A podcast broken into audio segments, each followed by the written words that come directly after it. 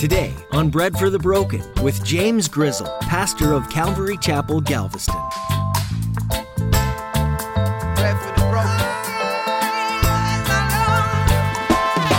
The best thing that the church could be is to be just like a kid. And I'm not saying you just like shirk responsibility or you ignore that or you like pretend it's not there. I'm not saying that at all. But I am saying I want to put my faith, my hope, and my trust into the ruler of the world. I mean, is, is he not the best thing ever? Will he provide for us? Is he the good shepherd? As John chapter 10 tells us. Can we trust him to provide for us daily bread? We can. Is your faith in the Lord childlike? As you listen to today's message from Pastor James, he teaches you the importance of coming to God as a child would.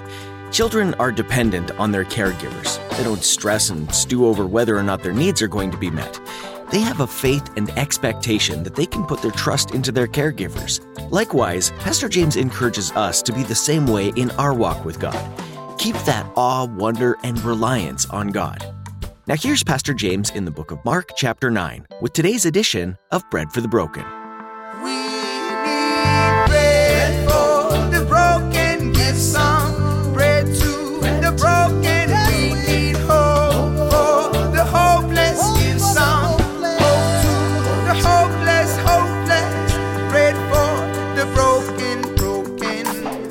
venture into this really interesting portion of scripture a journey to Jerusalem. We pick up in verse 30. It says they went from there, so now you have context. And they passed through Galilee because they're gonna they're heading south. Uh, although if you go to Jerusalem, um, you never head you never head down to Jerusalem. You always head up to Jerusalem, and it doesn't matter from what direction you're coming. You always go up to Jerusalem. Okay, that's just how it is. Tour guides will tell you that. When you go there, you always ascend up to Jerusalem says he did not want anybody to know. So he's heading to Jerusalem and, and Jesus is focused. He, he's on, the, he's on the, the Father's timeline. And so he's like, I got to get to Jerusalem. These things have to happen. Verse 31, it says he was teaching his disciples, saying to them, the Son of Man is going to be delivered into the hands of men and they will kill him.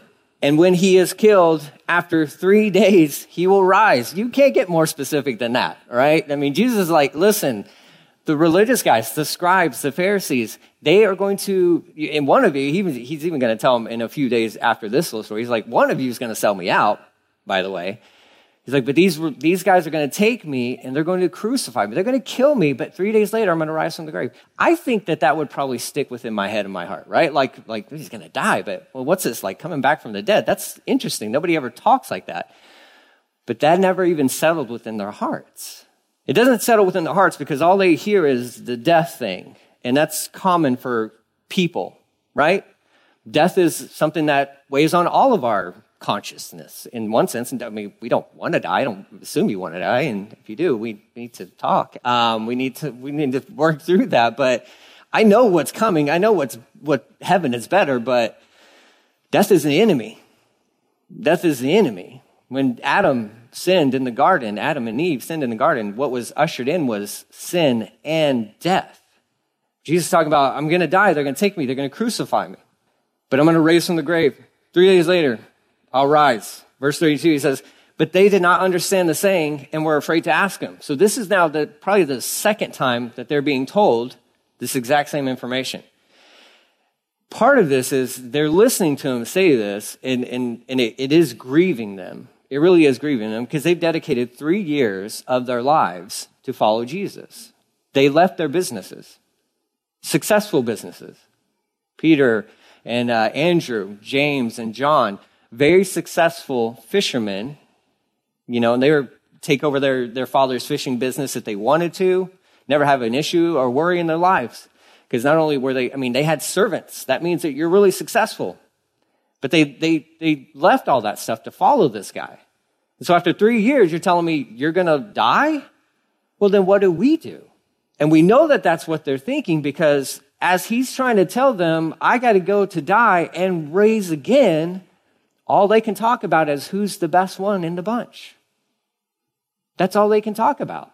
And there, and it, what, what we're told in this, in Mark's gospel, um, I can promise you, if you go and if you read through Luke's account, this is not the first time that they talk about this. Okay? They will have this exa- the same exact argument amongst themselves, not even days later. And not only that, there are two disciples, James and John. They bring mama into the mix. I don't know if they brought her in or she just kind of butted into it. I don't know, but she's asking Jesus, which one of my boys is going to sit at your right hand and your left hand?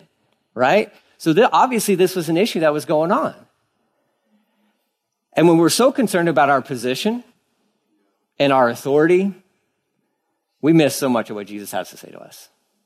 When we're so just like enamored with promotion and man, am I being seen? Am I being seen? Am I getting the proper, you know, viewership and, and all this good stuff? And do people recognize me as the leader that I am? You're going to miss out on so much that Jesus has to say to you.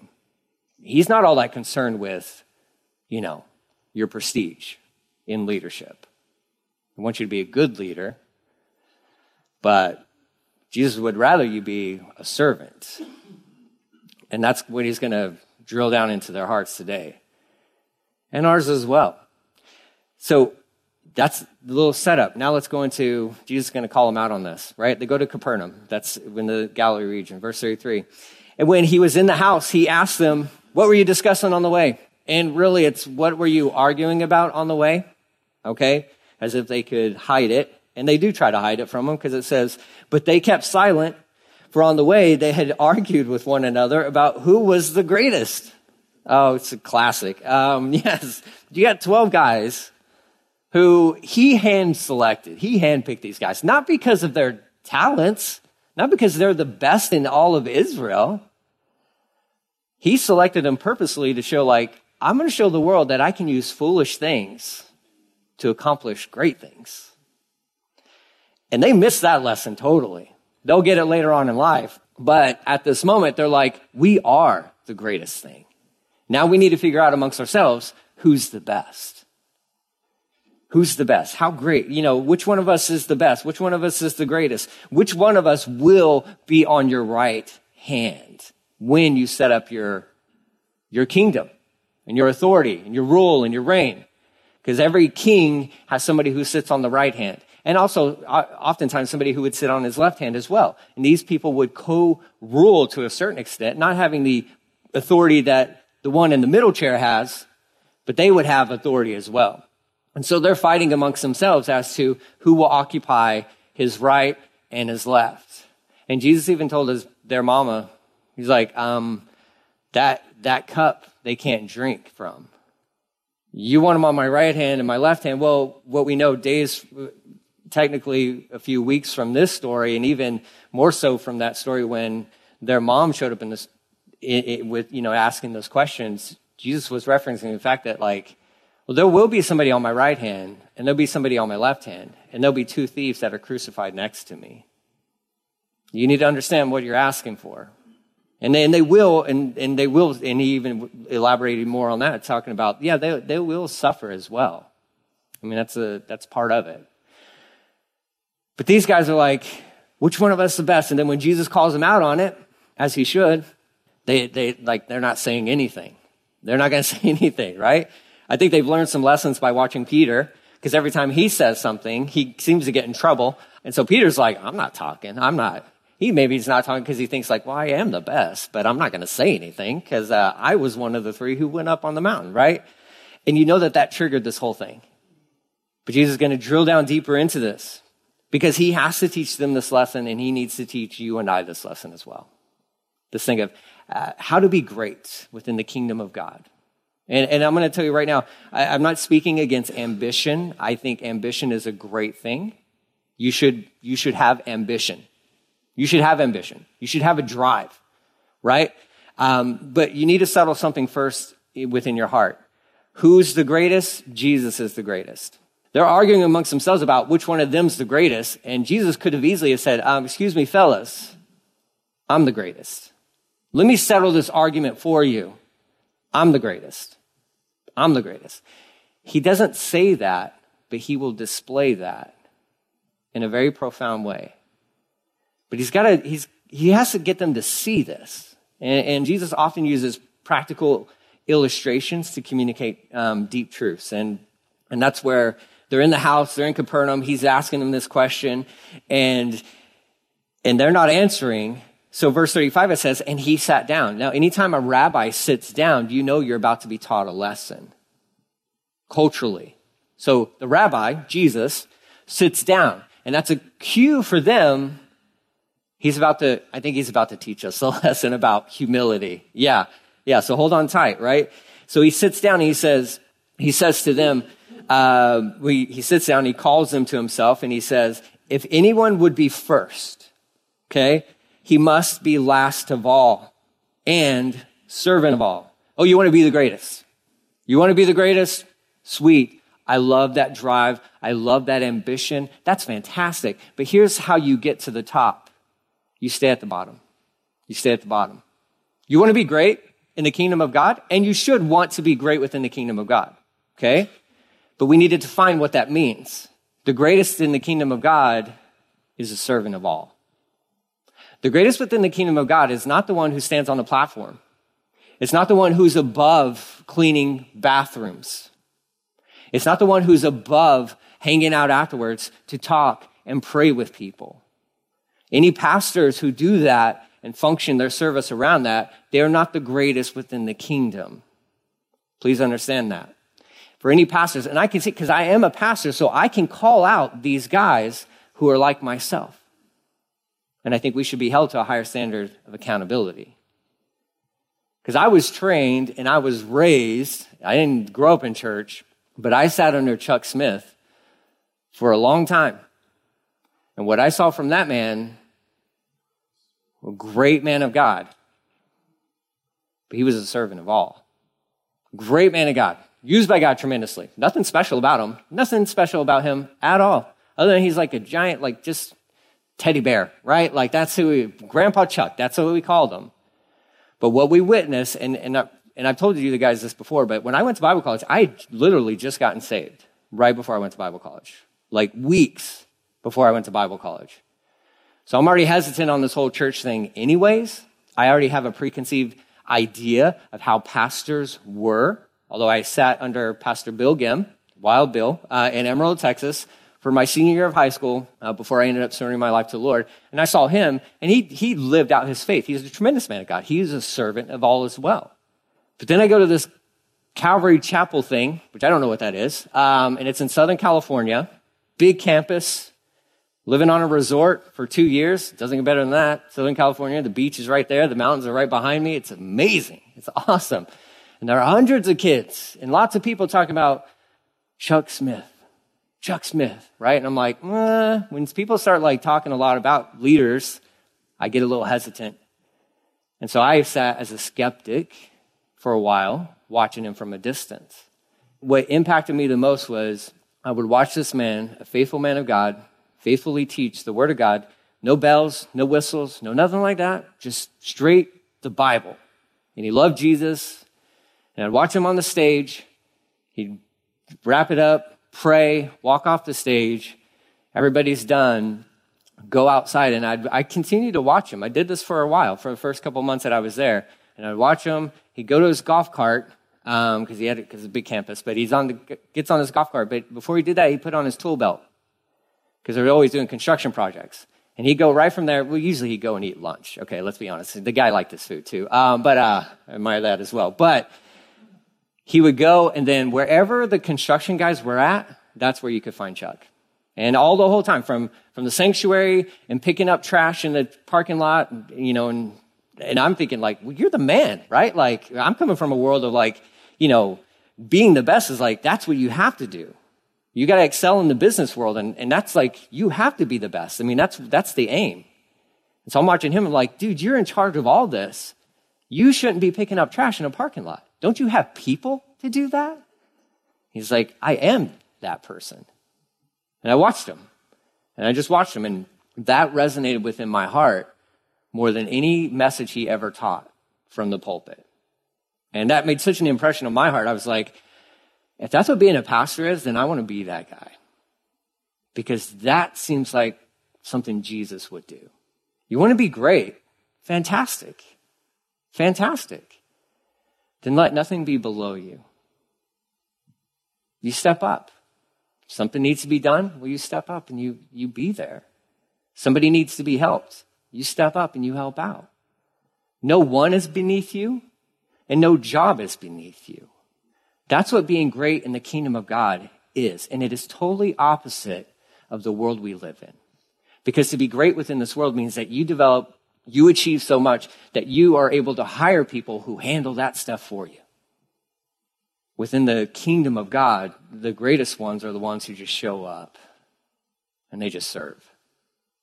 That's how to be great. So in the midst of this little living room where they're at in Capernaum, he drops this bombshell on them, humbling them. And then even more so, verse 36, he says he took a child and put him in the midst of them. See, that's that practical, real, uh, you know, literal thing of like, I want you to see this. He puts this little kid in the midst of them. And, and taking him into his arms, Jesus physically embraces this child. Okay? Remember, you want to hear the heartbeat of the Gospels then lean into the story, put yourself there. Imagine you're that little kid.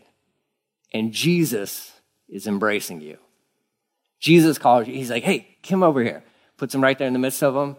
And the disciples are watching and like, well, why is he letting this little kid in here? Right? This is grown up talk, right? Like you can't, there's kids table. You sit at the kids table. This is, this is grown man's business right now, right? Jesus like brings him and he embraces this kid.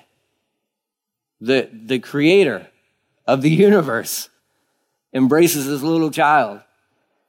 And he says to them, whoever receives one such, such child in my name receives me. Whoever receives me receives not me, but him, the father who sent me.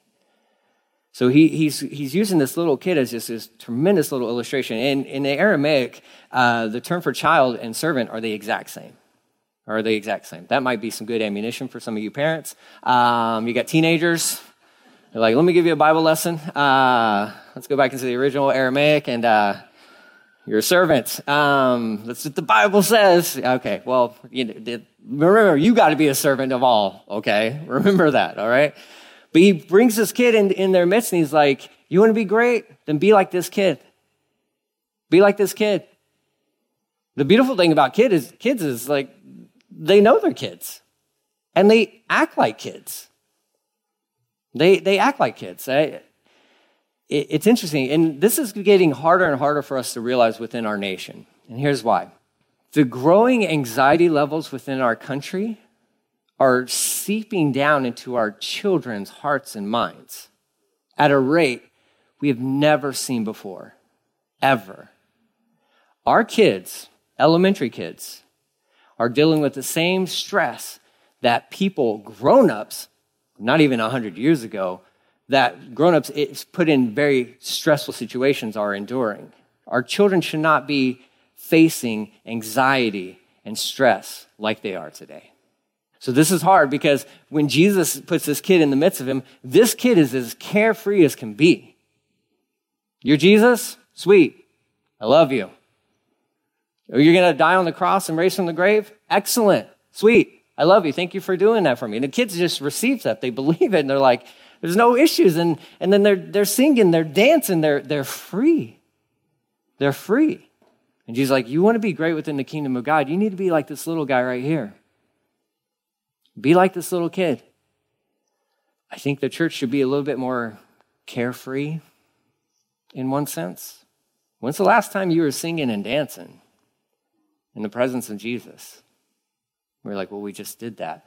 Well, that's kind of, I mean, that's a corporate thing for sure, but I'm talking about like just you and him, and you're just singing and dancing because of who he is. But it's hard, right? Let's be real. Let's be honest. Heavy things are weighing on all of our hearts and our minds. Our world is upside down right now because there is a war right across the pond, and we're all worried that that's going to turn into World War III, which it very well could. We, we are seeing inflation like we haven't seen in a while. Everything's going up. And when everything else is going up, guess what else is going up? Stressors, anxiety, cortisol levels, all that stuff. I'm going to tell you right now the best thing that the church could be is to be just like a kid. And I'm not saying you just like shirk responsibility or you ignore that or you like pretend it's not there. I'm not saying that at all, but I am saying I want to put my faith, my hope, and my trust into the ruler of the world. I mean, is, is he not the best thing ever? Will he provide for us? Is he the good shepherd? As John chapter 10 tells us. Can we trust him to provide for us daily bread? We can. Can we trust him that he will come back and he is going to rescue his church. Yes, he is. Has he rescued us from the penalty of sin? He has. And I know it's hard because, man, just I the the pressures of life, the external pressures, and, and that I remember Paul talking to the church of Corinth about we're we're vessels of clay. And man, we're feeling that pressure from from without and from within. You know, and it's just like, I don't know how much more I can take it, Lord. I don't know if, you know, it's that thing of like, I'm either on the verge of a breakdown or a breakthrough, and I don't know which is going to happen. But it's like, but man, I, what I don't want to miss in the midst of all that, because there is a refining process that happens, there's a purification process that we all go through. What I don't want to miss is when Jesus sits his disciples down and, and teaches them very practical, very real lesson about you should just be like a kid. But Lord, you don't understand. Well, I think I do. I think I do. Even the book of Hebrews tells us we have a high priest who is Jesus, who can relate with us. He can sympathize with us. So we're not alone. The pressure you're feeling, the anxiety levels you feel that you carry with you, just like I carry with me at times, get, learn how to deal with those and manage those a little bit better and all that good stuff. And all that stuff, the Lord knows. He knows. He knows what you're going through. And when I see this little story of like Jesus just like, you got all the leaders, the 12, they're there. And he's got to call in a little kid to put him right in the midst of these leaders and say, this is, this is the point. This is where you need to be. Be that little kid who I don't know what happened within this little kid, but when, when Jesus embraces this kid, I can only imagine huge smile on his face. Kids love Jesus. Kids from the Bible. And Jesus loved kids. Disciples, they didn't love kids. They didn't like kids. they didn't. They were going to be the last ones to sign up for children's ministry. They're like, oh no, I think, uh, what, what else do you need done? I can do anything else other than that, right? Like, they, and not even too far from this story, they're going to get on to Jesus for letting the little kids come to him. You're like, what? I, these guys are relatable because, I mean, it, it's, it, it'll only take you and I a day to forget everything that we've learned about Jesus in one sense, right? You're like, oh, why, I made that mistake. Yeah. Yeah, you did. Hey, guess what? So did the disciples. They, but eventually they, they got it though. But there's a little kid, he's in their midst, and Jesus like, You want to be great? Fantastic. Be like this kid. If you at Calvary Galveston, you want to be great within the kingdom of God? Excellent. Be a servant of all. Just show up to serve. Show up to serve. Well, what about my rewards? Not my business. It's not my business. That's between you and him. Whatever reward I can offer to you is going to pale in comparison to what he has waiting for you.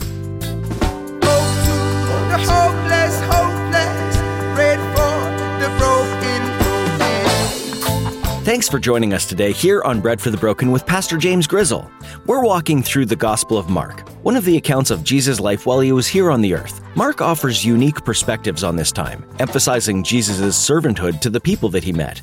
Jesus loved practically, often, and with everyone. What a kind and humble servant we get to serve.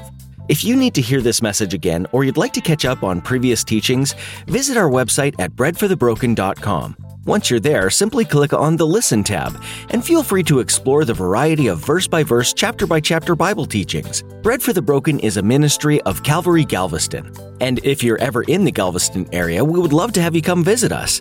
We meet every Sunday at 10 a.m. for a time of worship and Bible study. Our Thursday night Bible study starts at 7 p.m., and you're welcome to come join us for both. Our atmosphere at Calvary Galveston is relaxed, so feel free to come just as you are. For more information, visit our website. Once again, that's breadforthebroken.com. You can get directions there as well. We're excited to meet you and spend some time worshiping with you.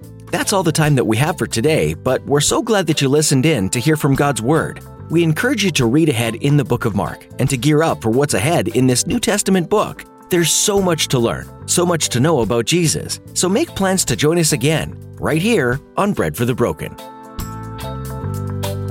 Let me paint the picture of you